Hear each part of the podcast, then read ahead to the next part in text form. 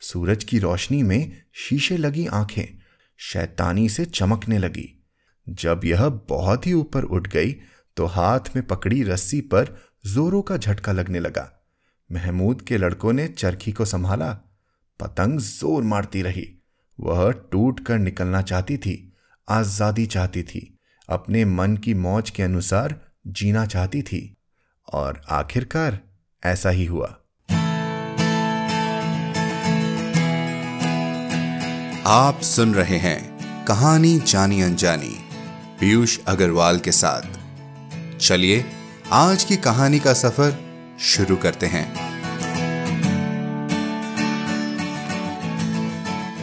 नमस्कार दोस्तों 2021 का पहला महीना बीत भी गया। आशा करते हैं नए साल के दूसरे महीने की शुरुआत भी आप सबके लिए जोरदार उड़ानों भरी रही होगी। जहाँ तक सोच जाए अपने सपनों की पतंग उड़ाएँ और बस लग जाए उन्हें पूरा कर ऊंचाइयों तक ले जाने में। सपने और पतंगे तभी तो सबको अच्छे लगते हैं, क्योंकि दोनों की ही आसमान को छूती ऊंचाइयाँ हमारे मन में उत्साह भर देती है। क्या आपने कभी पतंग उड़ाने का आनंद लिया है?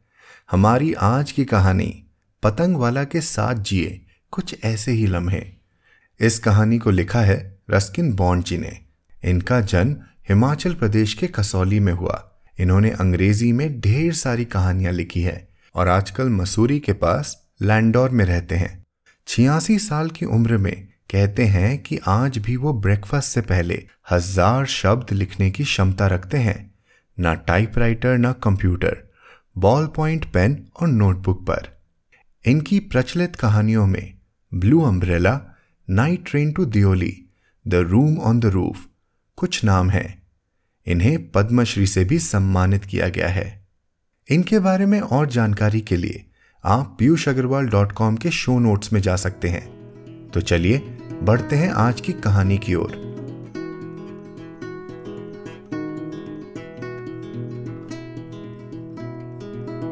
पतंग वाला रस्किन बॉन्ड। गली रामनाथ में एक ही पेड़ था। वह बरगद का पेड़ पुरानी मस्जिद की टूटी दीवार के बीच से निकला हुआ था। अली की पतंग उसकी टहनियों में फंस गई थी। फटी कमीज पहने छोटा सा अली, नंगे पैरों से गली में लगे पत्थरों को पार करता हुआ अपने दादा के पास पहुँचा। उसका दादा अपने पिछवाड़े के आँगन में धूप में बैठा हुआ, ऊंग रहा था। दादा जान, लड़के ने पुकारा, मेरी पतंग गई। बूढ़ा दादा अपने स्वप्ने से झटके से जागा। उसने अपना सिर ऊपर उठाया। उसकी बहुत बड़ी दाढ़ी, जो कि बुर्राक सफ़ेद होनी चाहिए थी, लाल दिख रही थी, मेहंदी में रंगे होने की वजह से। क्या मांझा टूट गया? बूढ़े ने पूछा। पहले जैसी डोर अब कहाँ मिलती है? नहीं नहीं दादा जान मेरी पतंग बरगद के पेड़ में फंस गई। बुढ़ा ज़ोर से हंसा। तुम्हें ठीक से पतंग उड़ाना सीखना है अभी, मेरे बच्चे। मुश्किल तो यह है कि मैं बहुत बूढ़ा हो गया हूँ, तुम्हें सिखा नहीं सकता। पर तुम्हें एक नई पतंग ज़रूर दूँगा।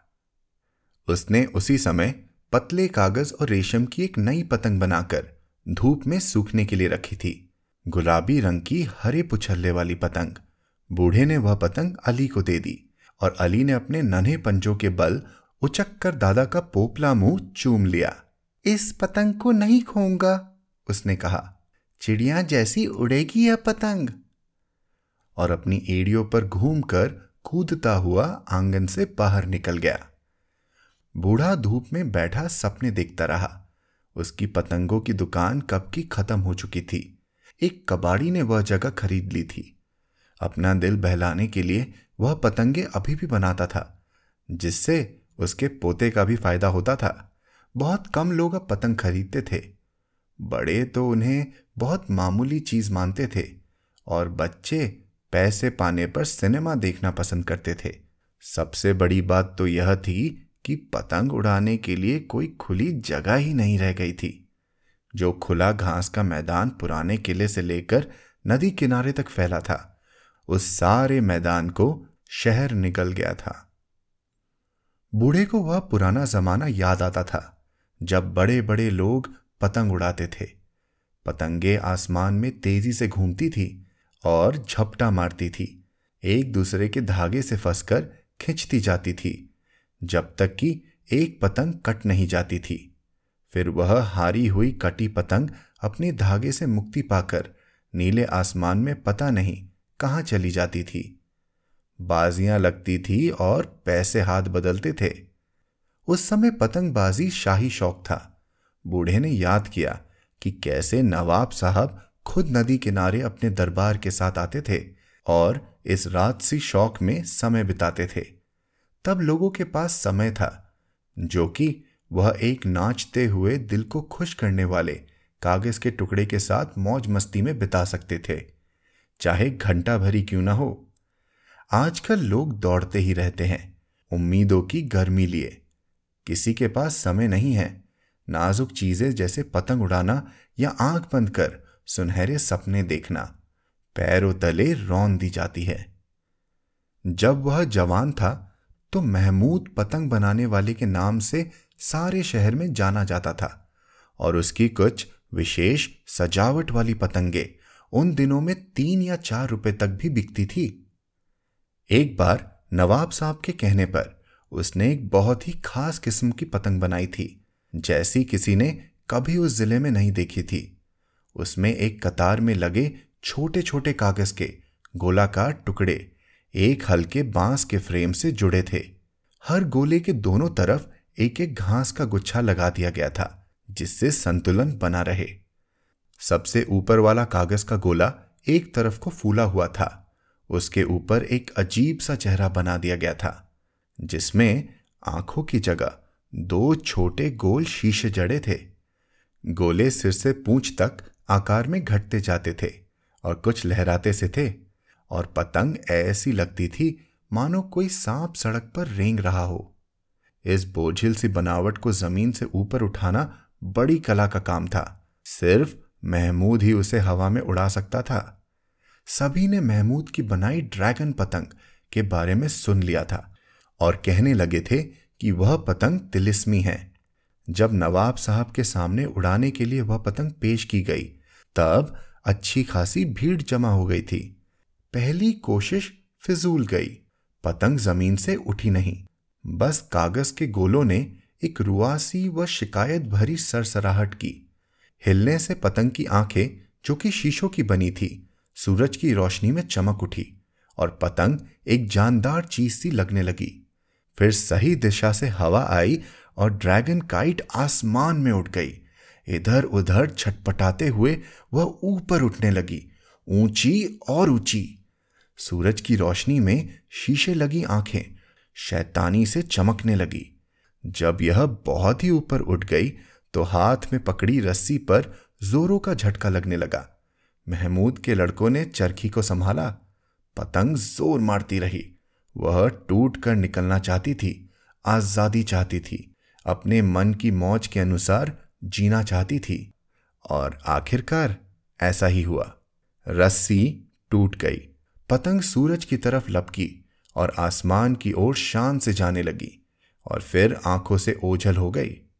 वह पतंग फिर कभी मिली नहीं और महमूद ने सोचा कि उसने पतंग में जीवन भर दिया था। वह बिल्कुल जीती जागती चीज़ हो गई थी। उसने दोबारा वैसी पतंग नहीं बनाई। उसने नवाब साहब को एक गाने वाली पतंग बनाकर दी। जब वह हवा में उठती थी तो वायलिन बजने की सी आवाज़ आती थी। वे आराम भरे खुले दिन थे। अब नवाब तो कुछ साल पहले मर चुके थे और उनके वारिस काफ़ी गरीब थे, करीब करीब महमूद जैसे। किसी जमाने में पतंग बनाने वालों को आश्रम देने वाले लोग होते थे, जैसे कवियों को लोग सहारा देते हैं, पर अब महमूद को गली में कोई जानता ही नहीं था। गली में अब इतने लोग रहने लगे थे कि उन्हें पड़ोसियों के मिजाज पुरसी का समय न था। जब महमूद छोटा था और बीमार पड़ता था तो सारा पड़ोस आकर उसकी तबीयत पूछता था। अब जब उसके दिन पूरे होने को आए थे, कोई कभी मिलने नहीं आता। सच तो यह भी था कि उसके पुराने दोस्त सब मर चुके थे और उसके लड़के उम्रदार हो चुके थे। एक तो पास के गराज में काम कर रहा था, दूसरा पाकिस्तान में था। बंटवारे के समय वह वहीं था। और फिर वापस यहाँ रिश्तेदारी में नहीं आ सका था।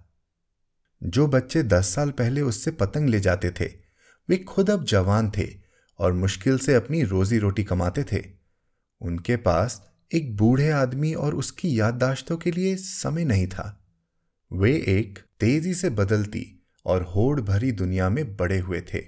एक बूढ़ा आदमी और एक बूढ़ा बरगद दोनों ही उनके लिए अपेक्षा के पात्र थे। उन्होंने तय कर लिया था। ये दोनों ही हमेशा के लिए इस तरह से जुड़े ज़रूर थे, पर हल्ला गुल्ला मचाती, माथे से पसीना बहाती आम आदमी की दुनिया, जो उनके आसपास थी, उसका इनसे कोई लेना देना नहीं था। अब लोग बरगद के पेड़ तले जमा होकर अपनी समस्याओं और अपनी योजनाओं के बारे में बातें नहीं करते थे। सिर्फ़ गर्मियों में कभी कभी कड़ी धूप से बचने के लिए वहाँ खड़े हो जाते थे। पर वह छोटा लड़का था ना, महमूद का पोता। महमूद का बेटा पास ही काम करता था।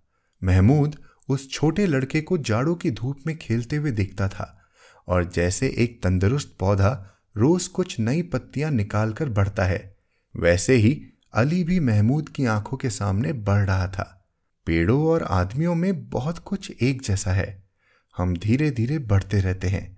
अगर हमें कोई चोट ना पहुँचाए भूखा न रखे या काट न डाले। जवानी में हम अपनी शान से देखने वालों की आँखों में चमक ले आते हैं। बुढ़ापे में कुछ झुकने लगते हैं। हम टूटती शाखाएँ, थके हाथ पैर, धूप में फैलाते हैं और फिर एक लंबी सांस खींचकर अपने आखिरी पत्ते बिखेर देते हैं। महमूद उस पुराने बरगद के पेड़ सा था। उसके हाथ भी झुर्रियों भरे कुछ टेढ़े मेढ़े हो गए थे। बरगद की जड़ों की तरह। अली तो उस छोटे मिमोसा यानी लाजवंती के पेड़ की तरह था, जो कि आँगन के दूसरे कोने में बोया गया था। दो साल में अली और मिमोसा का पेड़ दोनों ही तरुणाई की ताकत और आत्मविश्वास पा जाएँगे। सड़क की आवाज़ें धीमी होने लगी। महमूद को लगा शायद उसे नींद आ रही है और वह फिर सपने देखेगा। कभी कभी वह पतंगों के सपने देखता था। एक ऐसी पतंग का जो कि हिंदुओं के भगवान विष्णु की सवारी गरुड़ की तरह सुंदर और ताकतवर दिखती होगी। वह अली के लिए एक बहुत ही गजब की पतंग बनाकर जाना चाहता था। अली के लिए छोड़ने को उसके पास और क्या था? अली की आवाज़ दूर पर सुनाई दी। उसे नहीं समझ आया कि अली उसे ही पुकार रहा है। ऐसा लग रहा था कि आवाज़ बहुत ही दूर से आ रही है। अली आँगन के दरवाजे पर खड़ा पूछ रहा था। क्या अम्मी बाज़ार से लौट आई है? महमूद ने कोई जवाब नहीं दिया। अली ने दोबारा पूछा और दादा की तरफ़ बढ़ा। बूढ़े के सिर पर धूप तिरछी पड़ रही थी और एक छोटी तितली उसकी बड़ी सी दाढ़ी पर बैठी थी। महमूद चुपचाप था। अली ने अपने हाथ उसके कंधे पर रखे, पर महमूद ने कुछ नहीं किया। बस एक आवाज़ सी आई, जैसे अली को जेब में रखे कंचे जब आपस में रगड़ते हैं, तब आती थी। अली एकदम से घबरा गया और दरवाजे की तरफ़ वापस गया। सड़क पर दौड़ता हुआ ज़ोर ज़ोर से अपनी माँ को बुलाने लगा। तितली बूढ़े आदमी की दाढ़ी से उठकर मेमोसा के पेड़ पर जाकर बैठ गई। हवा का झोंका आया और उसने पेड़ में फंसी पतंग को निकालकर हवा में ऊँचा फेंक दिया। वह फटी पतंग उस कश्मकश से भरे शहर से निकलकर अनजाने नीले आसमान में कहीं चली गई।